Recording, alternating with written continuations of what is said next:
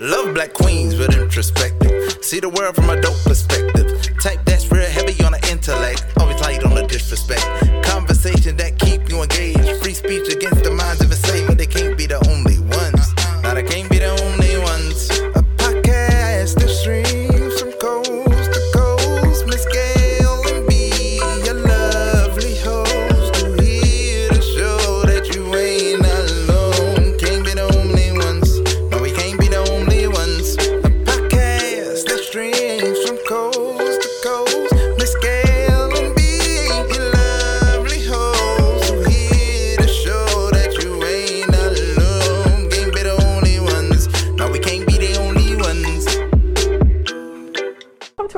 Podcast. We can't be the only ones. I'm Gail, I'm B. and thank you for tuning in again. And we have a really exciting show today. But before we get started, as always, we have our moment of gratification. Mm-hmm. Why are you looking at me? This is your go. Oh, I'm sorry. Okay. I would, I, I, I would have to say my moment has to be centered around peace. I have really started to understand trust and believe in peace, That's a good thing. and that it starts with you. That is absolutely true. It's not about the people around you, the places that you're in, because wherever you are, you put yourself. Unless you've been incarcerated, that's another thing. Then you have to find a different kind of peace. I hope I don't experience that again. But I am very grateful for it. I'm grateful for the friends that I have that bring peace, are peace and and share in that and and you as well be have i spoke to uh, my group this morning and mentioned you Thank you. and some of the positive things that you have brought Thank you. so i i I really this week has been a week of peace Good. Good. Everyone deserves peace, no matter what. Um, I am grateful for the other 23 chromosomes that Alina carries, which comes from her dad. Um, I'm grateful for her dad um, this week. Um, as I think I touched on prior, we broke up very early on, but we have been able to sustain and cultivate a co parenting relationship that I don't know of many other people being able to do the way we do. And it hasn't been an easy process, but um, I mean, I was talking to him yesterday regarding Alina, and I was just so grateful of the path that we've come and how we're able to communicate regarding her and always keeping her at the forefront. So I am grateful to my baby daddy um, for being an amazing person to Alina, which in turns ends up making my life better as well. So I am grateful. I did really good when I picked him to be Alina's father. You chose? Yes, you choose who you. that and that's a pretty that's an awesome thing to say Yeah. I, I hope he listens and hears it Well, yeah, thank you if you are. Well, our topic today, I have pondered this topic for a while. And I think we tried to do it a couple times and it didn't go off as well as we wanted. But so many things have happened recently that just makes me burn to discuss it. Burns her biscuits. Huh? It burns her biscuits. it burns my biscuits, but not in a way that you think. I'm not, and maybe I should be angry, but I'm not angry. And and I've had conversations over the last two weeks that have brought me to this point. Um, a little backstory. Um, I went to college early, left because I had Julian, and so I didn't go back again until Julian had finished. So I finished school late. Um, but I was so energized, I took multiple subjects. Okay. One of them being African studies, uh, and um, were taught by some of the greatest. And some of the people I'm going to mention today were actually, you know, professors as well. But um, the topic that I picked for today's discussion was race. Okay. And I want to travel back a little bit in time, but for no reason other than I just like Nikki Giovanni. She has a poem that whatever I'm feeling a certain way about something, I read. Okay. And it's from her book, Acolytes. And it's um, Paint Me Like I Am. I know this is difficult to grow up. It always was, it'll always will be. I know this. Nobody can tell you how to do it. You must make the same mistakes and just thrill to the same excitement. I know this life is a good idea. I think it's illogical to assume that there's no other life in the universe. I think the possibility of recreating ourselves is in our hands. I think humans are not the only thinking beings, we just happen to be the only species that we respect. It is our loss. We need to listen to those who are forming. We need to hear the cries of those in pain. We need to respect the fear and embrace the longing of those who are new to the wilderness. I know imagination is a good idea. I know forging forward must embrace creativity. I know humans will shrivel from emotional needs before we die of starvation or dehydration. The body will take care of itself. We need food for the soul. We need poetry. We deserve poetry. We owe it to ourselves to recreate ourselves and find a different, if not better, way to live. Paint me hopeful, paint me futuristic, paint me Nikki. I'm a poet. And I just, I just love that. I think that, although at the, I could even instead of saying paint me Nikki, I could say paint me Gail. Mm-hmm. And if anything, at this time where we are, we kind of need some of that.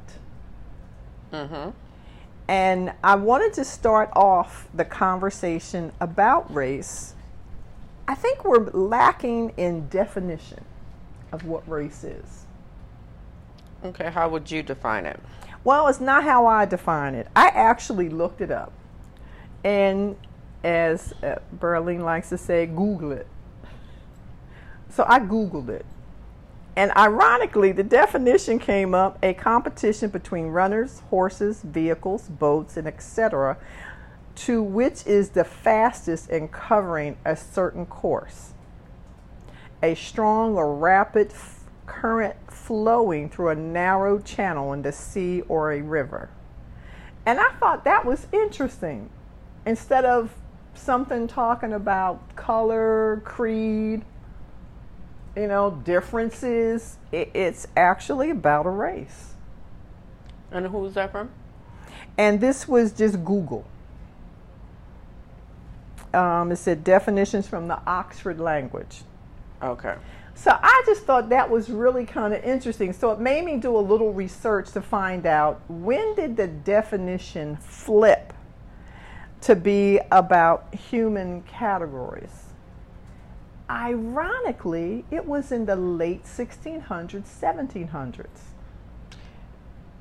Might be a little bit earlier than that because blackness was created in the 1400. But that's but the definition of race as we know it with whiteness and blackness um yeah, whiteness wasn't introduced with blackness. Well, yeah, was I was just going by the Oxford Dictionary. It said by the 17th century, the term began to refer to physical traits. Yeah, blackness was defined in the 1400s. And then the physical traits that it actually referred to was interesting too. It actually only had three physical traits. And I knew I wasn't going to find it. Mongoloid. Caucasoid and Negroid. Thank you. And I just thought that was interesting. But the most interesting part to me was 17, the late 1600s, 1700s. What was going on in America? Um, well, yeah, it was slavery, and I know that there Well, is- actually, the Indians, it was, they had just, white folks came over and had to deal with Indians. Somebody that didn't look like them. So they had to put them in a category. We seem to need to put people in categories. We can't just be, oh, they're us, just that they happen to live here. I I would push back um, because again, blackness was defined prior, before then, and I mean even in this like with the sixteen nineteen project as well, there were black people who were brought to the con- to this country. Um, unnamed black people and they were basically sold off um, but then on top of it, I mean, human beings do that anyways regarding sorting. I mean, and that's always been a thing where we sorted people through what they looked like, but it didn't define who you were. If that makes any type of sense. Okay. And it does. And I, I just, and I also really like the first definition that I found that it's race.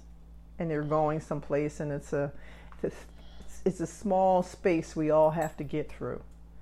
And that sort of seems like what's going on in America. It's, you know, we're trying to all get through this same space. Yeah.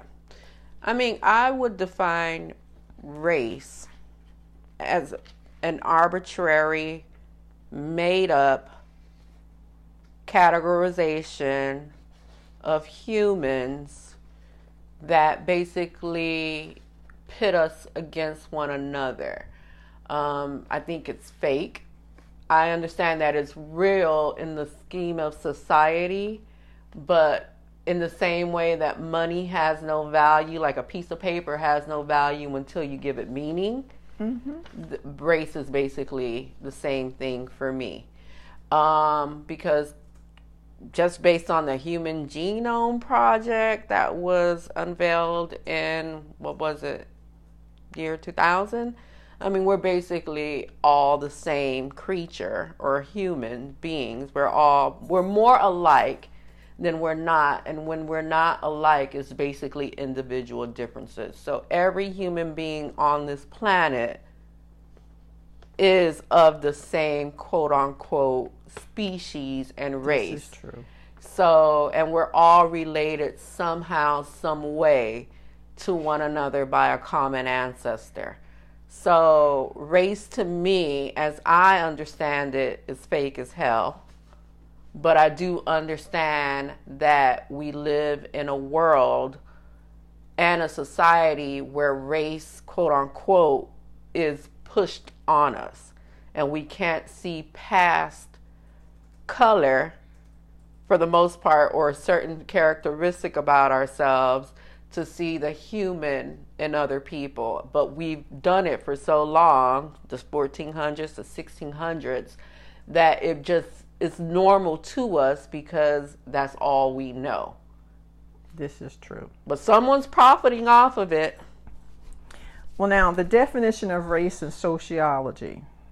Sociologists define race as a concept that is used to significantly to signify different types of human bodies. While there is no biological basis, what you just said, for racial classifications, sociologies recognize a long history of attempts to organize people based on similar skin and physical appearance. I'm so smart i be paying attention and I I also study sociology. So, and that was that, and that brought me to I, I wonder sometimes if people, when they're yelling out words and saying things, do they do like their due diligence and kind of know what that word means? I would say a hard no. Yes, I, I, I would have to definitely agree with you on that. And then we're going to move on to the color of justice. Mm-hmm. Now, the interesting thing, and I keep saying that word interesting, I'm going to stop a minute. One of the things I like about going back and doing some research with textbooks that I kept and noting the year of most of these textbooks, they were the late 19, 1996, mm-hmm. in that realm. And the definitions of some things were, were very interesting. I think now people use the word race where we in the 60s may have called it discrimination. You're How dis- so? You're discriminating, but now there are two forms of the word discriminating. There's one that I relate to you, Berlin, that is a positive. You may have discriminating taste of wine, discriminating taste of food, mm-hmm. where you're just not going to eat any old junky food. You're going to eat good food. You're looking for the best of it to enjoy. And you're not really like saying something is bad. You're just saying this is better. Or this is for me. It's for you. You have a discriminating taste buds even to like discriminating in the style of clothes that you wear that fits you. It's really something that relates to you. Then that would more so be of a, a preference, but I see where it's. Right, it, and it's like a positive thing. And then there's the negative discrimination where it goes against something. And in this case, it's against people. It's against a lifestyle. It's against a color. It's against a hair where we just go against it. Where to such a degree that we've made laws to, a, to, to enforce that. I mean, is there a law anywhere that you can think of that says you have to eat food before the expiration date? No, they're just guidelines. They're like God. There's actual. They made laws what you can't do if you're black. Well, again, it, it's part going back to, you know, I like to say follow the money. Sometimes you have to follow where the power leads. And in order to keep a certain set of individuals down, you need a cooperating majority to go along with it. So, back to that whole whiteness that we spoke mm-hmm. about, the taboo of whiteness you know, whiteness such as race when the Italians were coming over and the Greeks were coming over and Chinese people were coming over to the United States, they were highly discriminated against as well. Oh, they oh, yeah. were not thought of as being white or part part of this. They were yes. intruders. So that there was a, a negative connotation with them being here.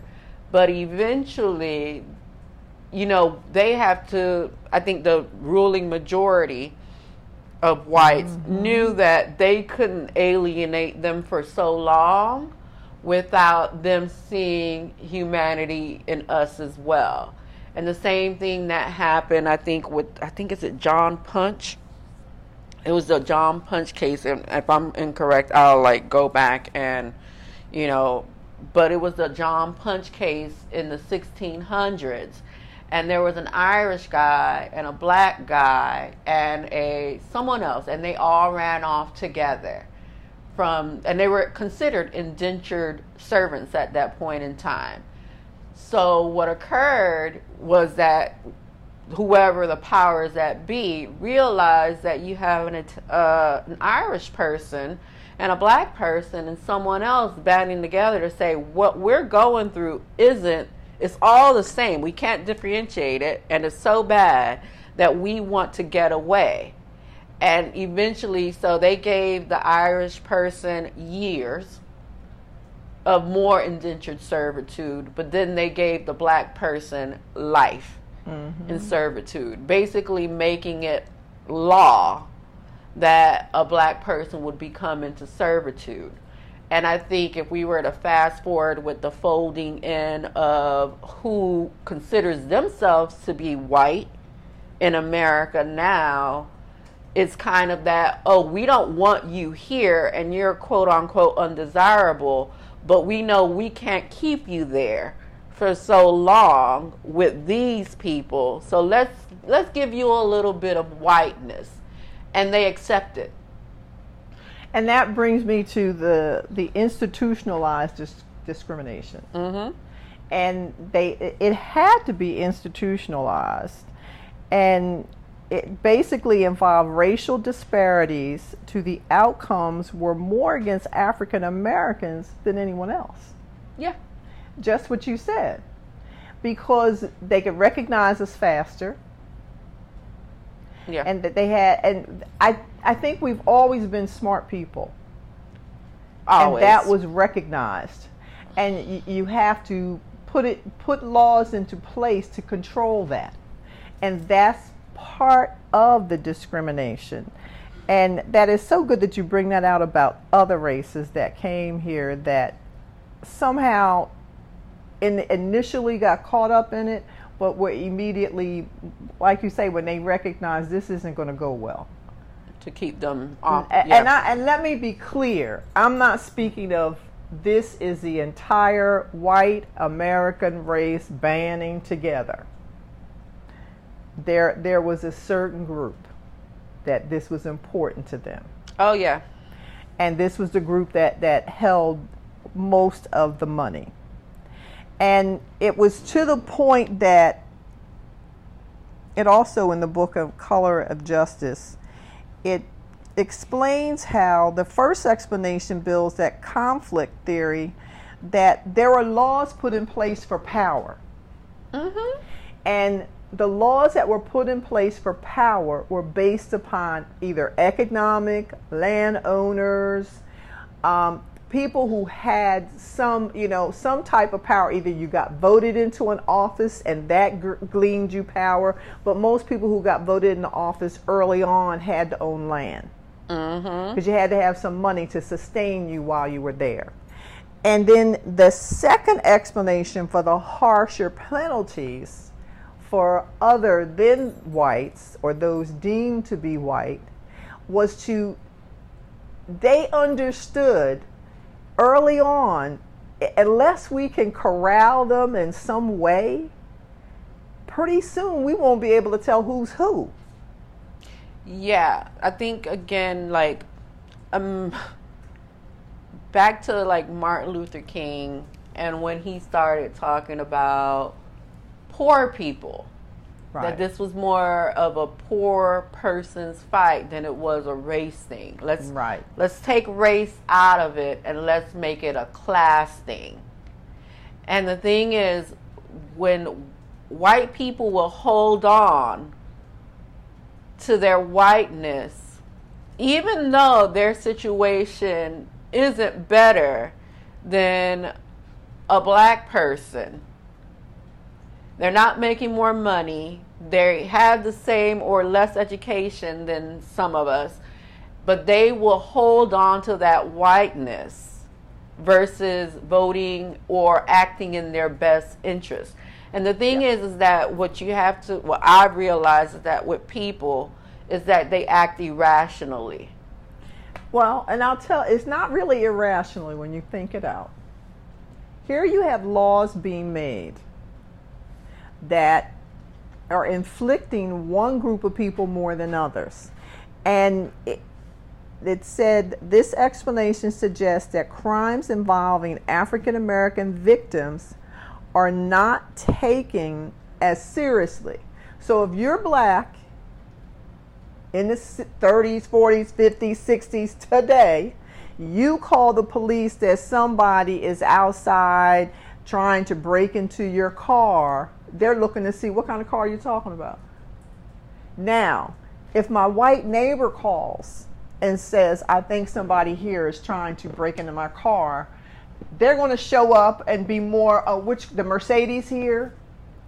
because their assaults are more serious than assaults against African Americans. So if you're a, a person who's not in the same economic class as others, of course you're going to hang on to that whiteness because I want to be considered when something happens to me, they really show up.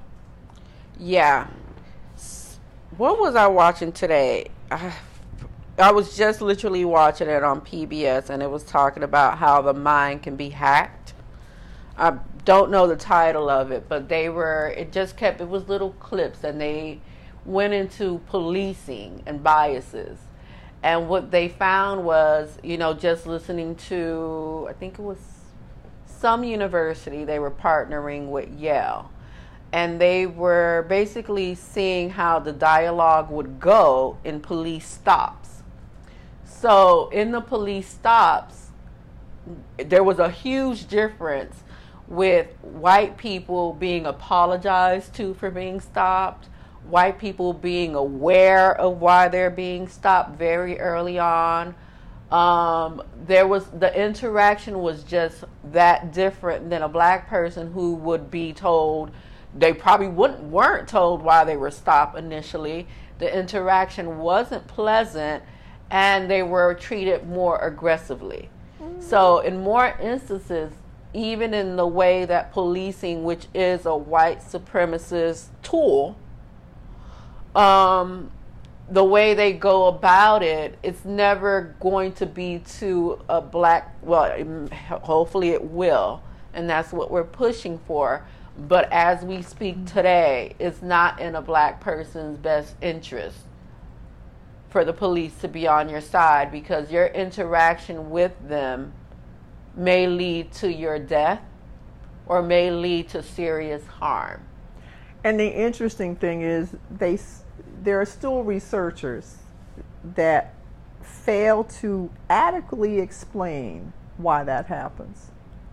They why, still what can't. happens? They can't adequately explain why those who victimize whites are treated more harshly than those who vict- victimize African Americans.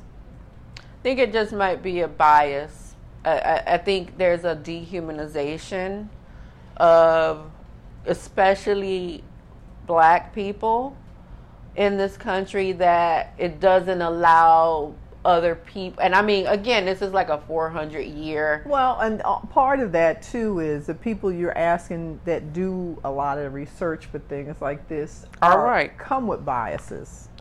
And they don't really want to explain a lot of these biases. I'm sorry i called. Oh, oh i didn't know what you were doing.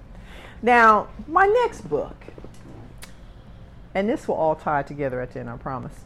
Black resistance, white law. There is a very interesting passage in this. I don't know if you've ever heard of this gentleman, uh, Julius Lester. He wrote the book Look Out Whitey Black Power is Gonna Get Your Mama. Okay. And it was written in 1968. And he wrote this, what I'm about to read in 1968. And I should have let you think it was, not told you the, the year, but he says, law and order must prevail, has become the cliche of the 1960s. The biggest lie because the American black man has never known law and order except as an instrument of oppression. Mm-hmm. And it has prevailed upside his head at every available opportunity. It exists for that purpose. The law has been written by white men for the protection of white men and their property, to be enforced by white men against blacks in particular and poor folks in general. Now, if you didn't know that it was something written in 1960, you might think that we might have some of our leaders speaking and saying the exact same thing now. Yes, President Tangerine Head is running on a campaign I, of like, law and is order. Is he studying black history? no, I don't think he's. I think he lived it. I don't think he's studying black history. I think he is. I don't think he's a student of history. I think he's a student of power. Yeah, um, so let's not give him that much credit, but I think he's just a his. You know, it's it's more of a power play for him than it is anything else. And how do you keep that power? Because he represents the plutocracy. He he's not. I don't know what he's worth. That's like a big word. Everyone may not know. Plutocracy. Yes. Okay. So let's just, because I'm like, what'd she say? I'll take the hit. Plutocracy. It's plutocracy. So Uh, about races in general. It's or- hold on. A plutocracy is a society that is ruled or controlled by people of great wealth or income. Well, you know, and that flows right to what I was going to say that in this book, re- in this particular book, it says that the reason we have laws, this it says that the government allocates military power. Now, this is back in the 60s as anything else to defend those who are its friends. Now, where do we hear that recently? And to injure those that are its enemies. So long as the government possesses a virtual monopoly of military power and is unencumbered by widespread internal disorder, such as that which occurred during the Civil War, white Americans apparently see no need to deal seriously with the factors that caused black rebellion.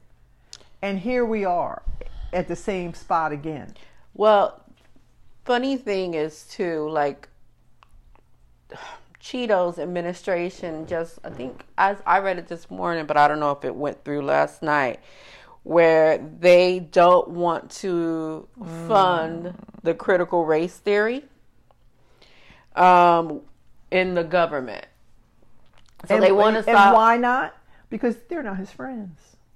Well, I think part of it happens friends. to do with you having to acknowledge racism and the impacts that it has. So the fact that we're taking that away, or he's taking that away for however long that he's here, um, says a lot. I, I think again the root back in what was it? It was a few years ago that they realized that whites were going to be a minority.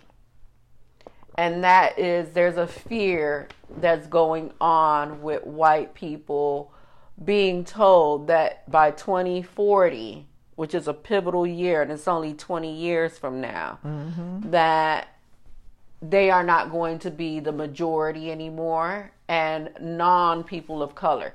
Now, it really doesn't matter to be honest because white people will probably try to sustain it such as South Africa did. Yeah. Where you're a minority but you would still rule over the majority. And I think that's where they're trying to take it um, because the power is not going to be relinquished in a way that we foresee it, even if people of color are the majority.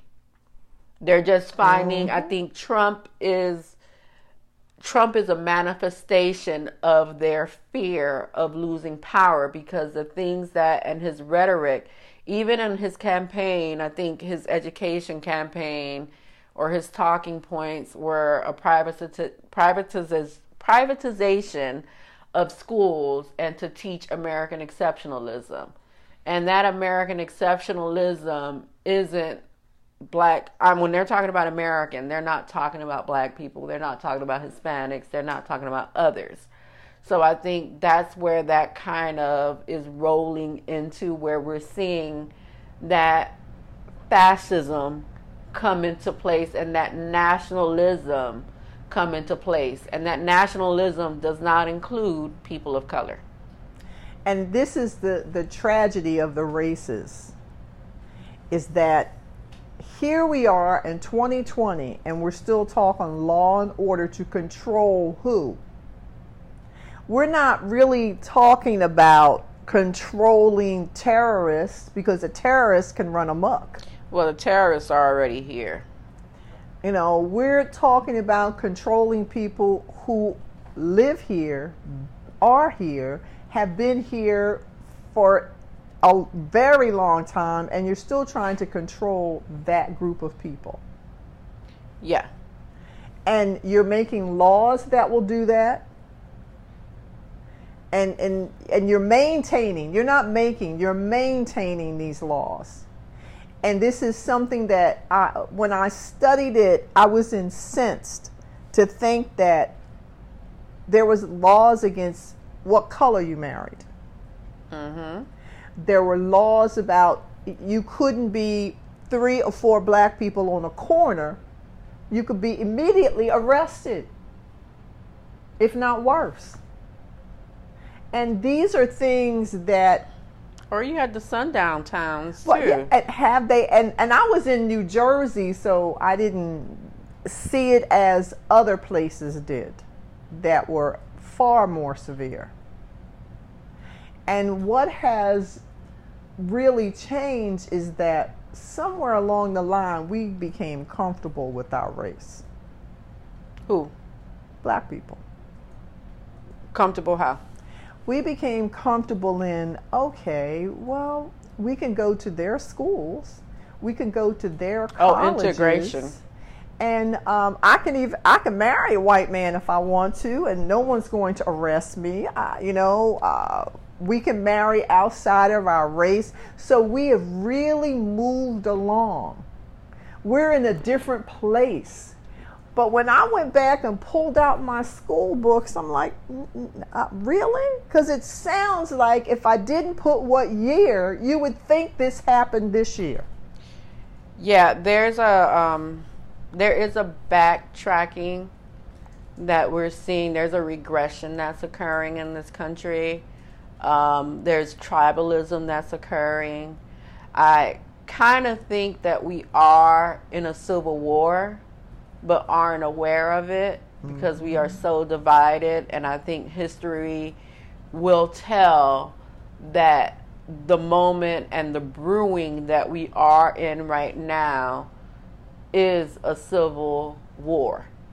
It might be a, a on social media or it might be via text or however the the mode of Twitter that is going through but right now we are in a we're polarized and we can't get past our individual differences to really recognize that we have larger issues at hand as a species.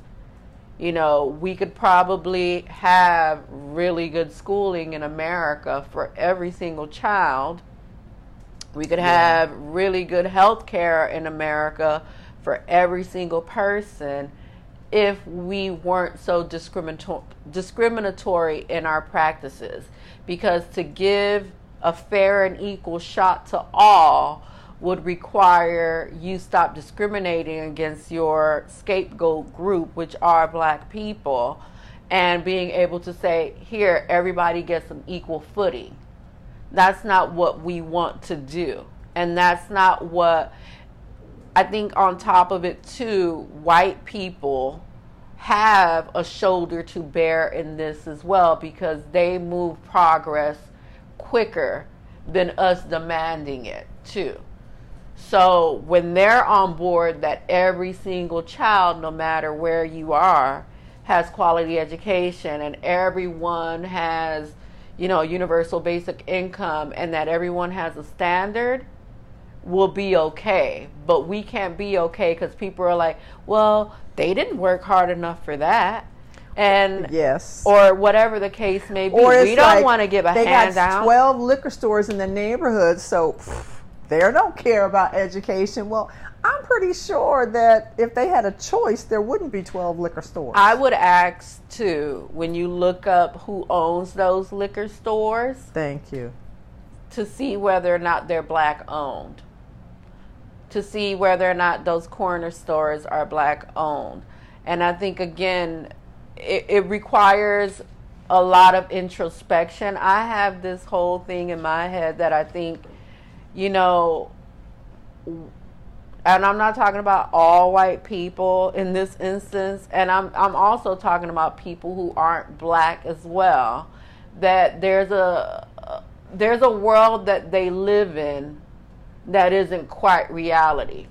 and Yes. to reckon with the fact that where you got in life really wasn't because of your own merit, but because of you being born to a white family or however your skin looks, but not black, then that's a lot to reckon with because you have to say to yourself, maybe I'm not as good. Maybe, I, you know what I mean? So I don't envy that and i think that's part of it too is that once you have that moment when you realize hey my whiteness had a great deal with where i am in life and my station in life and it's no fault of your own of course um, that's a lot to reckon with and i think a lot of people just abandon that thought as soon as it comes Yes. through when that pushback comes in they're like well you know nothing i can do about it Well, and then there's also the fact of laws. If you're, I, I didn't realize until I went away to college the first time, my roommate came from middle America. She had never in life seen a black person. I mean, ever. In her little town, there wasn't one.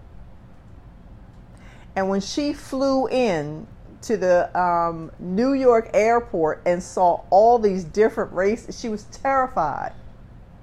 But she was most terrified of black people because she grew up believing that all the laws, that so many laws were in place about robbery and murder and all of this, is because in those inner city places where all these black people are, they got to have laws like that for them. And so she that's what she was nurtured on. And when she came to this little catholic college and realized whoa okay um, her first words out her mouth to us were like and it was only four of us black kids at this school she said when my parents come for parents day please act like you don't know me because my father will rip me out this school if he knows i made a black friend because i was specifically told not to and he didn't know any either. He'd never met any. Yeah, this it's a tribalism um, that occurs, and I think again that's by design. I'll give America this. I will give America this. It's been playing chess and not checkers when it comes to race, discrimination, laws, you know, any kind of benefit. They are playing che- chess. Um, but at the same time, that's by design as well to keep black and white people separate because the more I get to know people who are different or who you start to either confront that bias or you realize, hey, it doesn't matter. And I think that's the beauty of growing up in Miami. Um, and Miami, mind you, is segregated in its own ways and rights as well, um, but just differently. It is diverse. But I have a diverse group of friends. And I think the more you get to know people who are different, that Yes. stereotype that we all have, if you're willing and open, you realize A, that's not true. It doesn't apply to quote unquote all of them. And B, maybe some of the things that you were taught aren't actually true. But I think a lot of it takes unlearning. And I don't think a lot of us were even taught much. A lot of us don't didn't learn in the beginning. And then it's, you know, even though she came to college, she met black people. Her father met us, and we weren't horrible people. Um, when she got married, n- none of the black girls were invited to the wedding Do what you gotta because it, it didn't change where she lived. Yeah. I mean, and whenever um, for like many years and until um, her parents passed, when she ever visited this way, we always all got together. So, but she put us in a pocket, and I understand that was her survival thing. And again, if you grow up in places where your whole relationship to another group are the laws that are in place, or the TV. and the violence that you that you constantly hear, then yes, you want more law and order, but it doesn't bring peace to anyone. It doesn't. We're not growing out of this bubble. I mean, one could hope we get there. I um, am normally optimistic about certain things. I think those who want to get it, there's always going to be a group of people who who want to keep other people separate. Always. Um, and there are going to be some Rich, people. poor, color. Yes. Um, and if those are not your people, those are not. I say find your people. If those are not your people, they're not your people. Um, but I, I would say, I would hope that those who want a better world for our children and our children's children and something that is more fair and more just that we demand it but first we learn about what's there and then we get to see how we can do some unlearning. Because the school system is set up to be discriminatory. Housing is set up to be discriminatory.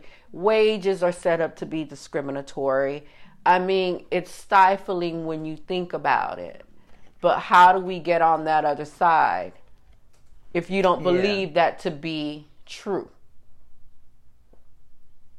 And what is the phrase that they're using now about race? That it that means it's been perpetuated all along. I can't think of a word now. But it means that it's it's always been discrimination. It's always been a race issue and it's always stemmed from the law.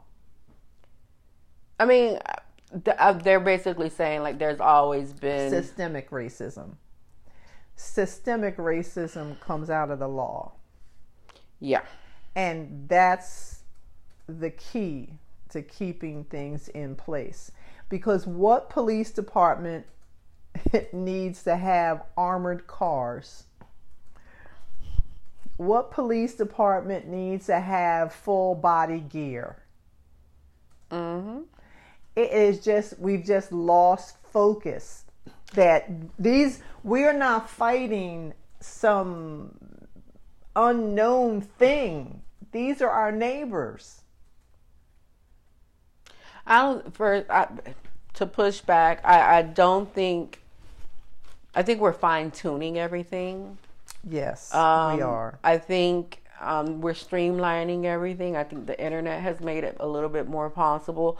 I don't think that every person that sees a black person thinks of them as a neighbor um, or someone who was different than them. or they see you in the neighborhood and they're like, "Do you live here?" I know. I, yes. So again, I got asked that, and I'm like, "What?"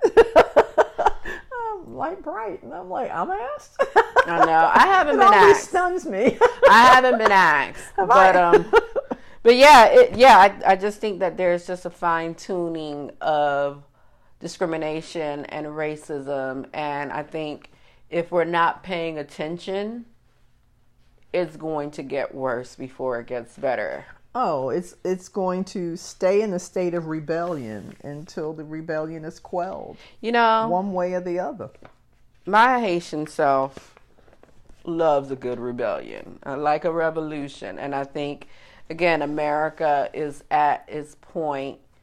It's at a tipping point. It can't sustain. America is a young country, contrary to to most people's And beliefs. most people don't even think of it in that terms. It's- but it- you're absolutely correct. It is. it's a young country and um, we're at a point where we have to kind of figure out i think about it this way uh, what is america like 200 300 years old if we were to put that into no, slavery was 1776 no i'm talking about america itself Oh, okay. talking about america itself so 1776 so we're almost close to being 300 years old That's a baby. it's a baby. You got to think about it as if we were to go to psychology We don't even terms. keep our buildings around. yes. So as a baby, when they're around the age of two, they're basically in the terrible 2s hmm So you have to, we have Mm. to figure out as the parents of this nation, because we're the caretaker It's of the it. toddler that's running it. Yes. So we're basically in our terrible twos, and we have to realize are we going to let this child continue to be a badass child? Or are we going to mold and shape that child to where we want that child to go? And I think as caretakers of this country, we have to recognize where we are as a nation and where and get as idealistic as we can because America is based on an idea. Race is an idea. You know, mm-hmm. get to a point where we can say, this is the future that we want everyone to have, and continue to work towards that and to dismantle the the gears and the mechanisms that are in place that are discriminatory, that are, you know, oppressive. But we have to kind of figure that out. And I think, quite frankly, that's where we're at. That's why we're having, like, you have the mom, you know, trying to hold this child together. And then you have the dad that's like, oh, he's okay. And we're not okay. yeah. And we're we're living in a, a state of fear, various levels for various reasons, but fear will make you do crazy things. Yeah. And we have to get past that point of fear. And in my, my last book, Shades of Freedom, a radical politics and presumptions of the American legal process, was written by A. Leon Higginbotham Jr. Um, one of his, he actually came and spoke to our class. He was a judge in uh, Pennsylvania. And he wrote several things on race and the law. And one of his people that he looked to for inspiration was uh, Justice Thurgood Marshall. And Justice Marshall was very, on the Supreme Court, helped pass a lot of laws. And he, with the law, he used the law to, to be productive, to be movement, mm-hmm. to, to show that the law does not see color. And he had two, his last speech, one of the last speeches that he made was July 4th, 1992 and it was at it was a, he got a, a Liberty Bell award, and I don't know if, if you know about the Liberty Bell in Philadelphia. Mm-hmm. It has a little crack and everything, and you can go see it. You used to be able to touch it. I've touched it a few times before they put it away. And this speech moved me. I wish I could say that racism and prejudice were only distant memories and that liberty and equality was just around the bend. I wish I could say that America has come to appreciate diversity and to see and accept similarities. But as I look around, I'm not, I'm, wait a minute, I have to get into the light, excuse me. I see not a nation of unity, but of division. Afro and white, indigenous and immigrant, rich and poor, educated and illiterate. But there is a price to pay for division and isolation. We cannot play ostrich. Democracy cannot flourish amid fear. Liberty cannot bloom amid hate. Justice cannot take aim at rage. We must go against the prevailing wind. We must dissent from the indifference. We must dissent from the apathy. We must dissent from the fear, the hatred, and the mistrust. We must dissent from a government that has left its young without jobs, education, or hope. We must dissent from the poverty of vision and the absence of moral leadership. We must dissent because Americans can do better, because America has no choice but to do better. Take a chance, won't you? Knock down the fence that divides. Tear apart the wall that imprisons. Reach out. Freedom lies just on the other side. And I'm not saying this to say you should go knock down somebody's wall or anything, but those words spoken back in 1992 are just as important now Yeah. and meaningful. Black, white, Asian, I don't care what your race, I don't care what your creed. Reach across the aisle. Be dissenters in the positive direction. That's the only thing that's going to change it. That's the only thing that's going to help this toddler learn to walk in a proper manner, not be hindered. Let's not have this toddler, as you put it, you know, with like big old Raising ugly hell. shoes and tearing up stuff. Let's, and it's up to us. Yeah, we're, the looking caretakers. for leaders to do what we have to do. We got to be really careful who we put in office. I don't care if you say you're afraid of this, afraid of that. Don't vote for fear. Vote for someone that's really going to say, America, you're important.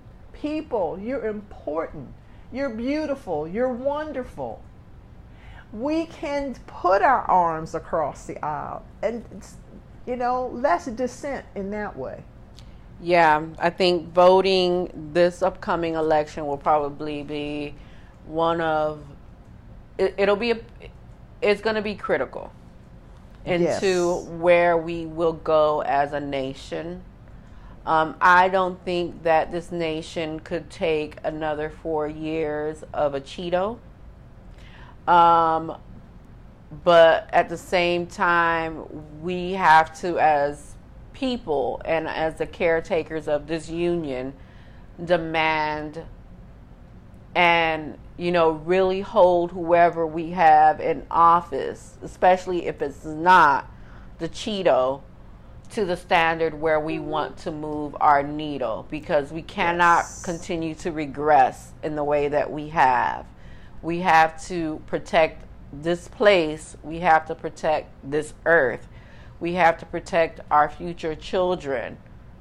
And this election will basically prove where we are going as a nation. And I promise you, if Trump is in office again, I am counting my years down in this country.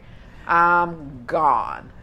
Well, I, like to say that don't vote your prejudices, don't vote your hates, vote your likenesses. Vote that you really want to see a good America for everyone. Because there are, there are all walks of life here. There's some too rich, some too poor. Vote like you want everybody to survive. Not just this little group in the house where you live or the block you live in. You want everybody to survive. Yeah. And that's important. I don't want to have to read, you know, if I should be alive 20, 30 years from now, still reading about the 60s like it is happening. I don't want to see the 60s happening in 2050. Let, let's get past this. Let's mm. have a new thing to look at, a new thing to talk about. Yep. I hope, Yeah, keep hope alive. as they say. Well, thank you. I, I sir, I, that was that. Did I do good? I did. I did a Berlin thing. I did research. No, it was good. It was good, and I think it was worth having the conversation. Um, and again, if you are able to vote, vote like your life depended on it because it, it does. It truly does. And does. if he has another four years in office where those, you know, normally the second four years are like, dude, whatever happens, happens because I ain't going to run again. Um, I'm pretty sure that this man is going to wreak havoc in a way that we are not prepared to. And he's an imbecile. Well, and if he should, let's, you know, hold his feet to the fire more so than we have ever done before. And then you guys can donate to my GoFundMe so that I can become an expatriate. No, we're not. Thank you. Okay, well, on that note, we say be safe, That was mine. Be safe. be well, Be easy. and be blessed. Bye. And I read it. I know. I'm so sad.